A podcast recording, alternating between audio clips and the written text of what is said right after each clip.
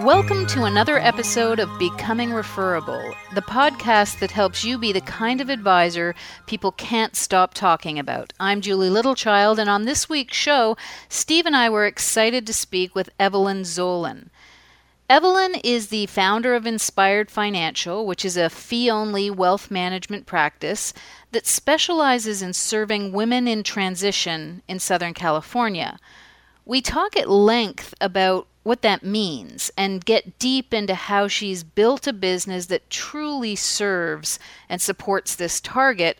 And we talk at length about how she has successfully built a strong referral network among centers of influence because she's so focused. Evelyn is very actively involved in supporting the industry, has more energy for giving back than I've seen in many people. She served on the board of directors of the Financial Planning Association. She was an adjunct professor in the Personal Financial Planning program at the University of California at Irvine and serves on their advisory board for the Center for Investment and Wealth Management. But that's not enough. She's a community leader who currently serves on the Board of Governors for the Center Club in Orange County and in the past on the Board of Director for WomanSage. And I still find it incredibly cool that she served as an intelligence officer in the United States Air Force. And with that, let's get on with the show. So, Evelyn, welcome. I am just so excited to talk to you today. Thank you. I'm really glad to be here. So, Steve and I, I know, have both talked to you about your business and what you've done uh, generally, but also sort of in this area of, of niche marketing.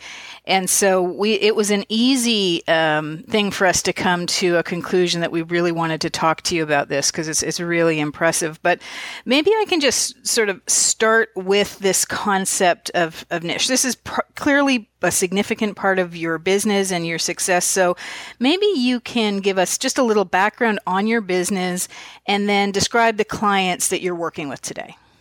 Sure. The Inspired Financial is a, a boutique wealth management firm and in our profession of co- of course that's all code for different things so boutique means that we're of modest size we're about 135 million in assets under management as part of our wealth management services. When we say wealth management, for us, that means that we are doing comprehensive, deep dive financial planning for all of our clients and that we have relationships with them and their other professional advisors in support of our clients' goals. We have a team of about six professionals here at Inspired Financial. There are four on our planning team. And then we have two operations slash client services folks that help take good care of our clients. And those clients that I keep mentioning are a, a pretty unique group. They are predominantly uh, women in transition, and that is the niche that we focus on serving. And when we made the decision to focus on serving women in transition, it's been, oh boy, uh, almost 10 years ago now. Um, we thought initially that would be widows and divorcees, and that it's true that that is still the vast majority of new clients that come to us. But after having focused on taking care of these ladies and their families for all these years, we've decided that women are pretty much always in transition, and those transitions uh, take a lot of different forms. So the two obvious are the divorce and the loss of a spouse, but losing both parents, selling a small business, and um, a lot in the last few years of what we have dubbed late life involuntary career changes. and I'm, I'm, sure you can uh, you get that scenario. What that is is a woman. She's in her late 50s. She's been a successful um, career woman and is in senior management or even a C level position at a company that is merged, downsizing, no longer needs her services. She's offered a severance package and is told, "Thank you for your." Work all these years and bye bye. And now she is left with that question of, am I going to be okay? Which is the foundation of a lot of these women in transition. What they're concerned about is, am I, am I going to be okay? And we're yeah. pleased that yeah, we're I able to ask, that. Is, is, are there are there other th- are there things that tie those three groups together? Because on the surface, there are things that certainly make them different, but are there things that tie them together as well? Yeah, that's a great question. And we're asked a lot about the whole really women in transition. Does that mean you won't work with anybody else? And the, the, the, the primary driver is, in fact, is it a woman? Um, and secondly, is she going through a, a, significant change in her life that warrants um, a, a, trusted advisor who, to come alongside her and help educate and empower her so she can make good decisions about navigating this transition and coming out stronger than she ever thought she could on the other side? Uh, having said all of that, these women um, sometimes their transitions um, don't include um, getting rid of or having lost a spouse. And so we um, will tease that if she happens to show up with a husband, dad, brother, or uncle on tow, we're not going to kick him to the curb. You're not going to ask him to leave. no, he doesn't have to sit in the car while we're having our meeting. He is, um, so long as she says so, he is welcome to be part of this. But, uh, you know, all teasing aside, we have found that we are most successful with working with women um, and their partners who um, where the woman is a primary decision maker or at least a 50% decision maker in her financial choices. And everything that we do at Inspired Financial is geared toward that woman and how she likes to communicate. Now, um, Steve, you asked a great question because you know, as soon as you put a stake in the ground and claim a niche, this is where I'm going to focus, you know, like the next eight people through the door are not going to be that niche. It's just kind of the way Murphy's Law works. And so, one thing that we did that was powerful in helping us address that question in advance rather than leaving it to be um, sort of an on the fly, by the seat of our pants decision in the moment was we created an ideal client profile at the same time that we made a decision to focus on this niche. And that ideal client profile is literally a couple of dozen items, considered almost like a checklist of things that, that describes our ideal client. And of course, she does not exist. This is like an amalgamation of what she would look like. And it's based on several of our existing clients. But what's really useful about this is that when the exceptions come, and they will, then you are making an informed decision that is based on um, criteria you've had in place perhaps for years. And it ensures that even if they're not exactly ideal, they're going to be close enough within the framework of what is ideal that you're not going to be moving outside your zone and, and um, sabotaging your, your processes, your communications, and your team's precious time. So, do you in, have in addition- some? Sorry, uh, did you? Can I just pick up on that quickly? Did you have any deal breakers in that? So you've got your ideal client profile, but are there absolutely things where you'll say, "No, this just isn't right for us"? Oh yeah, ab- absolutely, absolutely, we do. And interestingly, gender isn't one of them. Mm-hmm. And we actually brought on our first man in transition a few years ago, and um, it was uh, it was a serious enough decision that we actually physically hauled out the, the ideal client profile. We all sat around as a team with the paper copy of this in front of us and kind of went through it together and determined that he was a close enough fit that we went ahead and brought him on board, and he's still a great client for us today. But there are deal breakers for us. Uh, for example, somebody that's not interested in a collaborative relationship, not a good fit for us. Somebody whose lead when they come to us is tell me about the latest investment recommendation you made for your clients not a good fit for us. It's obviously it's not that we're not making investment recommendations for our clients, but it's not the latest. That the latest is a red flag for us that this is somebody that's not taking a long-term goals-based view to this relationship and that's just not going to be a fit for us. So there are a handful of deal breakers for us. Right. Right. Now, do you, do you distinguish Evelyn between um, things that you talk about in public as being aspects of of that ideal client um, and separate things like what you just mentioned as acceptance criteria, or do you talk about all of those at once? Well, so the uh, it's um, it's not as if we have this ideal client profile posted on our website and say if you don't fit need not apply um, it's something rather that we hold internally as part of our culture and as part of our uh, our prospecting efforts. And I um, I anticipate that during our conversation today, we'll ultimately chat about well, once you've selected a niche, how do you prospect? How do you market to this niche? But for us, uh, it's something that we um, do share with our um, our referral sources, whether those are clients or um, centers of influence.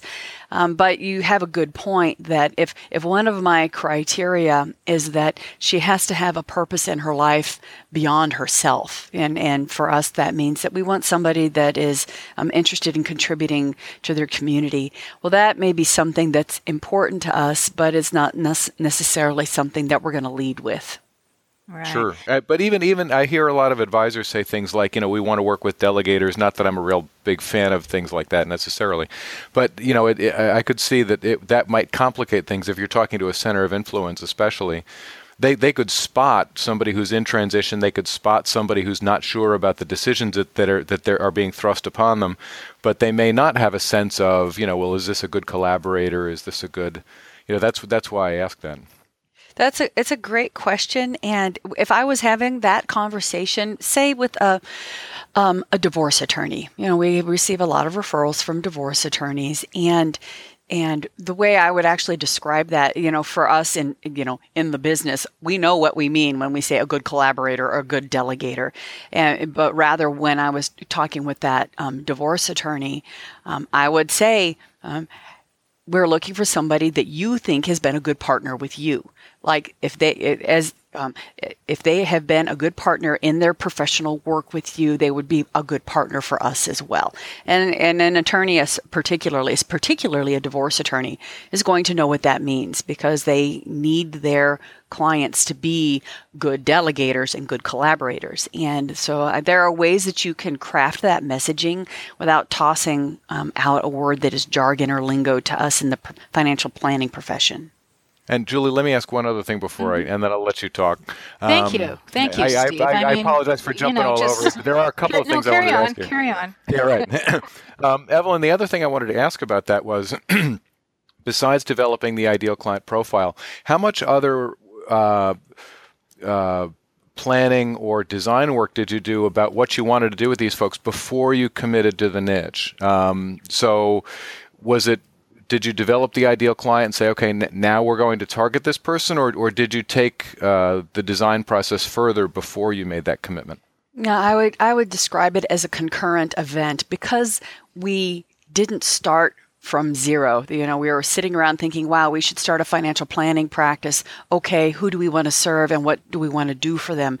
We had an existing practice already. And so there's certainly some complexities that come into making a choice with an existing practice to narrow your focus down. And so, so concurrently that at, as the, at the same time as we were developing naming the niche, identifying the ideal client profile. We were also um, identifying the service model that we would apply to those ideal clients, those those that niche, and then also how are we going to communicate to them and how are we going to market to them. Now, clearly, that is a monstrous amount of work. I mean, that is a that's that's it, isn't it? That's everything that every planner wants to decide right, for sure. their clients, and it's not something that you tackle in a weekend retreat or something like that. However, we identified, I, I'll say the, the low hanging fruit, the easy things that you know right away are going to have to change. Something as simple as we stopped putting the Wall Street Journal and Barron's and Financial Times in our magazine rack out in the lobby. I mean, that's ridiculous for a widow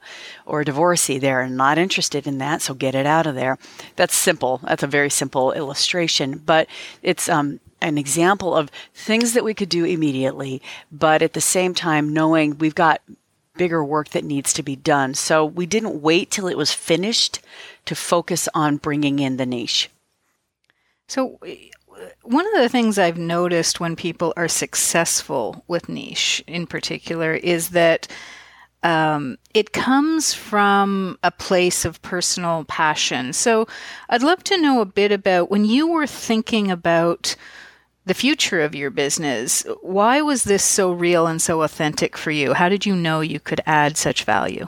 Sure. Uh, it's a great question because if it doesn't really resonate, if you really don't get fired up about this particular niche, then you really need to think hard about the focus on them. Um, and it's so for me, um, personally, th- this was a twofold process in landing on this niche. There was the, I'll call it the the purely business, and that is that we um, worked with a consultant. It was a year long process. Like I was saying to Stephen, this is not something that happened over a long weekend. We spent literally a full year working on um, examining our existing client base, doing some segmentation regarding um, who do we enjoy working with? Who did we cringe every time they call? And the listeners know exactly what I mean by that. Um, what services did we enjoy providing? Where did we feel like we were being fairly compensated for the work that we were doing? Um, and and so there's this all this slicing and dicing, and there was some very clear groups that emerged from that. And um, um, interestingly, one of the groups that emerged that was part of our uh, uh client base was um, a group of engineers and scientists, big left brained folks. Um, and another group that emerged from this were a, a, group of women that either when they came to us, they were going through a divorce or had recently been widowed, or during their time with us, they had gotten divorced and become widowed. And we, there were reasons we liked working with them and didn't. And it's, but then you're staring at these two groups, and these are two very cl- clearly very different demographics there. Yeah.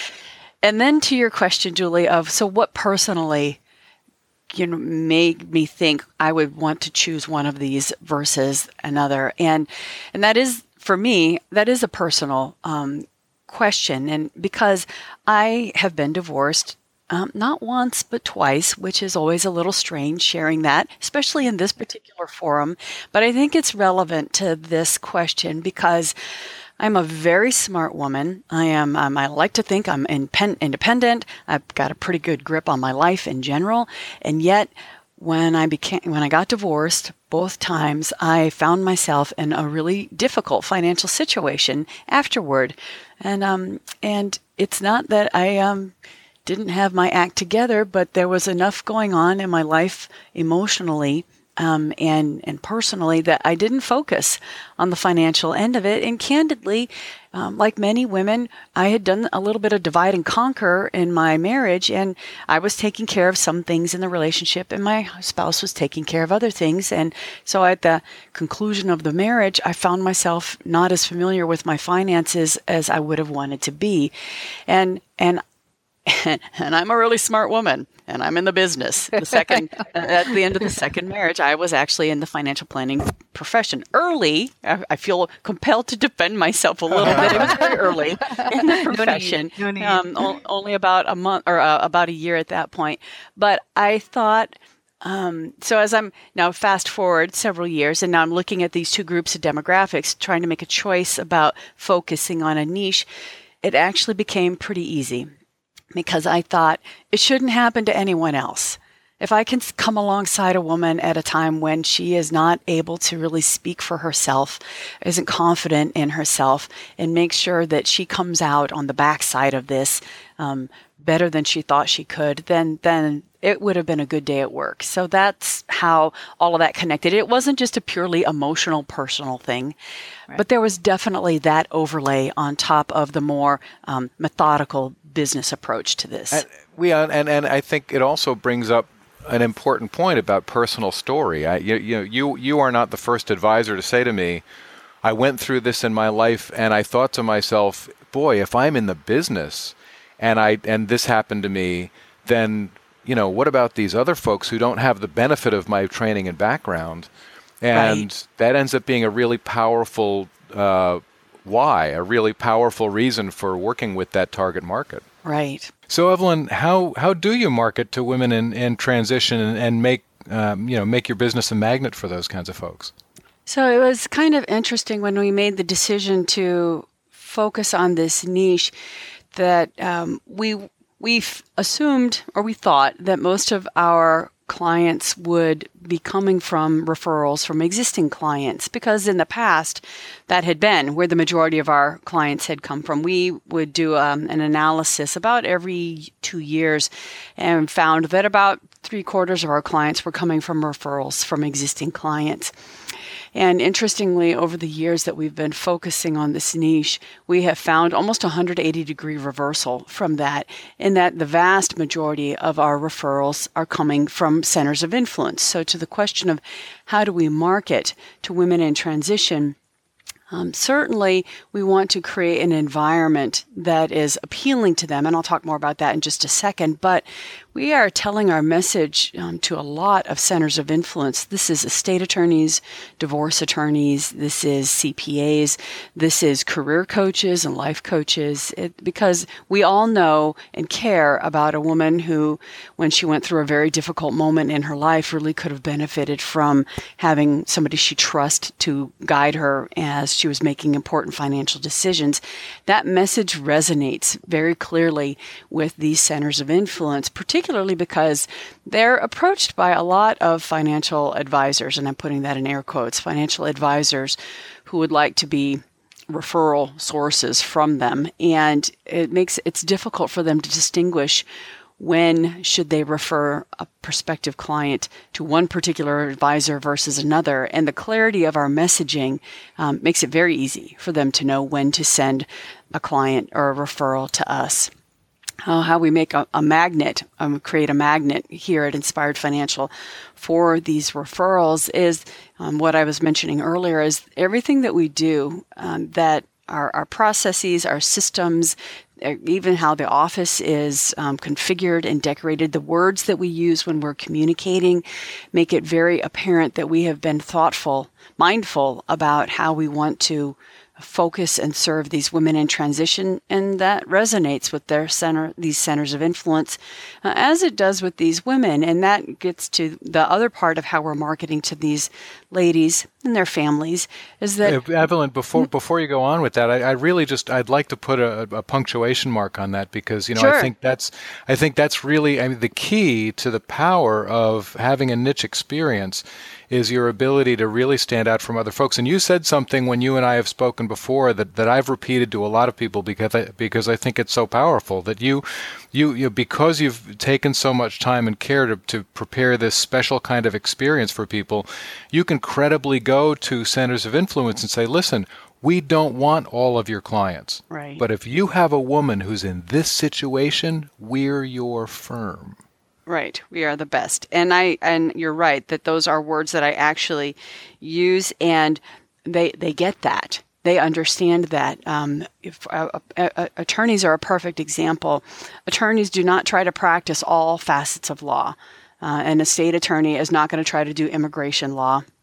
Um, they're not trying trying to do tort or personal injury. They're focusing on estate law, and so they understand very clearly when I say um, we are the firm for this particular niche, and um, and it, it shows it's um, in the the numbers and the quality of referrals that we receive from our colleagues. It's it's interesting that um, you know it's it, they make a really nice case study because I, I, I, at least here in New York, an attorney is not allowed to say that they're a specialist. They're not allowed to hold themselves out as a specialist. So they have to figure out other ways of describing it. And inadvertently, they sort of fell into the best way to describe a niche, which is, you know, what my practice focuses on, and they, they go on to describe it because they, they're not allowed to say, I'm a specialist in immigration, you know, whatever it might, you know, tax law, whatever. Uh, unless unless I think they have a very specific specialty degree or designation or something like that. But but it's it's um, it, it's an, it's similar to how you describe what you say to, to attorneys. It's um it's very and it varies from state to state because in California um, they are they are very um, clearly um, able to articulate what area of law they practice. And another good way of identifying that is most most state bars have um, board certifications for specialty areas in law. And so, if somebody indicates that they're board certified in estate planning, that should ring a bell for, well, for sure, a financial yeah, yeah. planner that yeah, this no, is my, somebody my, you my, want to get to know. My my point was that attorneys are not usually th- thought of as gener- as uh, as gifted marketers, but um, but at least here in New York, they've they've uh, uh, accidentally sort of stumbled into a compelling ways of describing their niche because out of necessity. Anyway, but that's sort of beside the point. Um, I was just going to comment really quick that financial planners are not really known as gifted marketers either, and we certainly get well, a page a from the book of these attorneys in New York. Thank goodness too, otherwise I wouldn't have a job. Yes. But uh, um, so anyway, so you were you were um, you were talking more about uh, marketing generally beyond that when I so rudely interrupted you. No, no, that's okay. You brought up an excellent point, and that the um, the it needs to go beyond just raising your hand and saying I'm a specialist and having good words. Although I think that appropriate um, scripting and communication around your niche is essential. Um, however, you you need to um, walk the talk, so to speak, as well. And the as I was mentioning, uh, all of our systems and processes are configured to um, be appealing and comfortable and to resonate with um, these ladies and their families. Um, and, th- and, things as simple as the configuration of our office.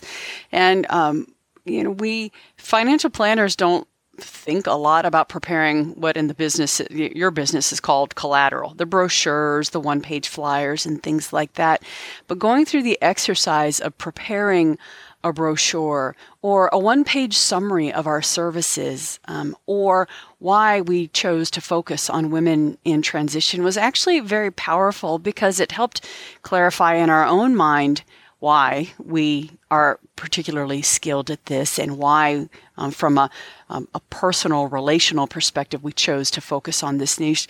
Um, but at the same time, it does actually help a lot with the scripting, if you will, or the communication, because being clear about who you serve and why you serve them is something that um, if you are able to convey it with um, truth and passion and conviction, it resonates and, and people see that and they remember it. They remember it. Are, are there are there particular stories that, that you tell um, clients or centers of influence to help explain why you're really good at, at, at that particular niche or um, or how you got into it? Absolutely. Um, if it's appropriate, if it's somebody I actually know a little better, I'll share my own story. But beyond that, um, I have. Um, sadly, a nearly endless stream of stories to relate around a woman who, when she um, got divorced or when her husband died ended up in a really bad situation because either she didn't have help or she had the wrong kind of help.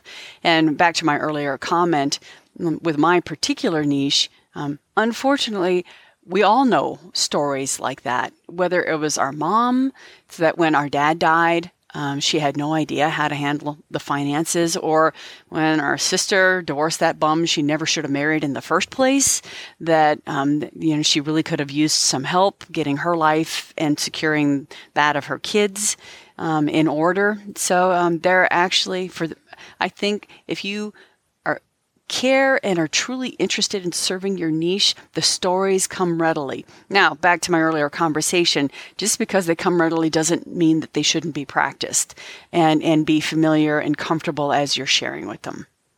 Well, thank, thank you for making that point. And that, that's one of the things that, um, you know, that, that comes up a lot is just recalling things off the top of your head and, and saying them is, is not the same as, editing and refining and, and understanding how to make a point with somebody. And so, thank you for mentioning that. Now, do you um, do you take a story and specifically relate it to aspects of your niche experience or services that you provide? Um, yes, there will be some tailoring around a particular service um, or facet of relationship, uh, depending on what is the center of influence I'm speaking with, or who is the woman that I am speaking with? Obviously, widows um, and estate attorneys um, warrant widow stories, whereas a family law attorney would warrant divorce or divorcee would warrant divorce related stories. And so you want you don't want to have a single arrow in your quiver, quiver so to speak. You want to have a, a library of stories. And again, it can't sound contrived and slick, but rather um, familiar and passionate and caring. And, and that is what people remember. Right, exactly. Well, that, excellent points, great points. Now, one, once you've um, introduced yourself to a new center of influence and, and started to have that conversation, how, how do you maintain the relationship with that COI? Uh, well, isn't this the trick for financial planners? Just uh, uh thinking about our earlier um, conversation that we're not exactly legendary for our marketing skills. but um, but there's a handful of things that I think we can do that are um, easy. Um, one is that if you have a shared client with this center of influence, you have um, you have an easy open door to stay in touch with them all the time um, regarding the the service that you're providing for the client, questions that you would like to answer on behalf of the client. Um, there's just a lot that you can do to stay in touch with centers of influence for existing clients, and that needs to be cultivated. You you can't let that go dormant and every 18 months reach out to the CPA. There I think there are things that you can do on a quarterly or at least twice a year basis um, to reach out and touch these folks so that they recall, oh yes, Inspired Financial, that is that amazing firm that does hmm. such great work with my clients and other women in transition. Now, if this is a center of influence that you met at a networking or event, uh, a networking event, or le- no less um, um, intimately, less formally, uh, then there are still things that you can do. Our firm actually has made a, a pretty uh, significant commitment to uh, a digital presence, and we actually blog twice a month on various topics, some technical, some more lifestyle. And once a month, we will send out a blog digest that um, includes little summaries of these blogs, but then also a little bit about what's going on in the office and also what we're doing as far as our, our professional outreach. That'll be things like, oh, Mark is speaking at this conference. Evelyn, Evelyn is giving this presentation to this women's group. Or we were featured in this article, or look at this video that was prepared about our our firm. And that is a great way to keep you top of mind for centers of influence. I know a lot of planners get totally overwhelmed at the idea of doing digital marketing or, or blogging. But the the encouragement I would have is that um, first of all, you don't have to go it alone.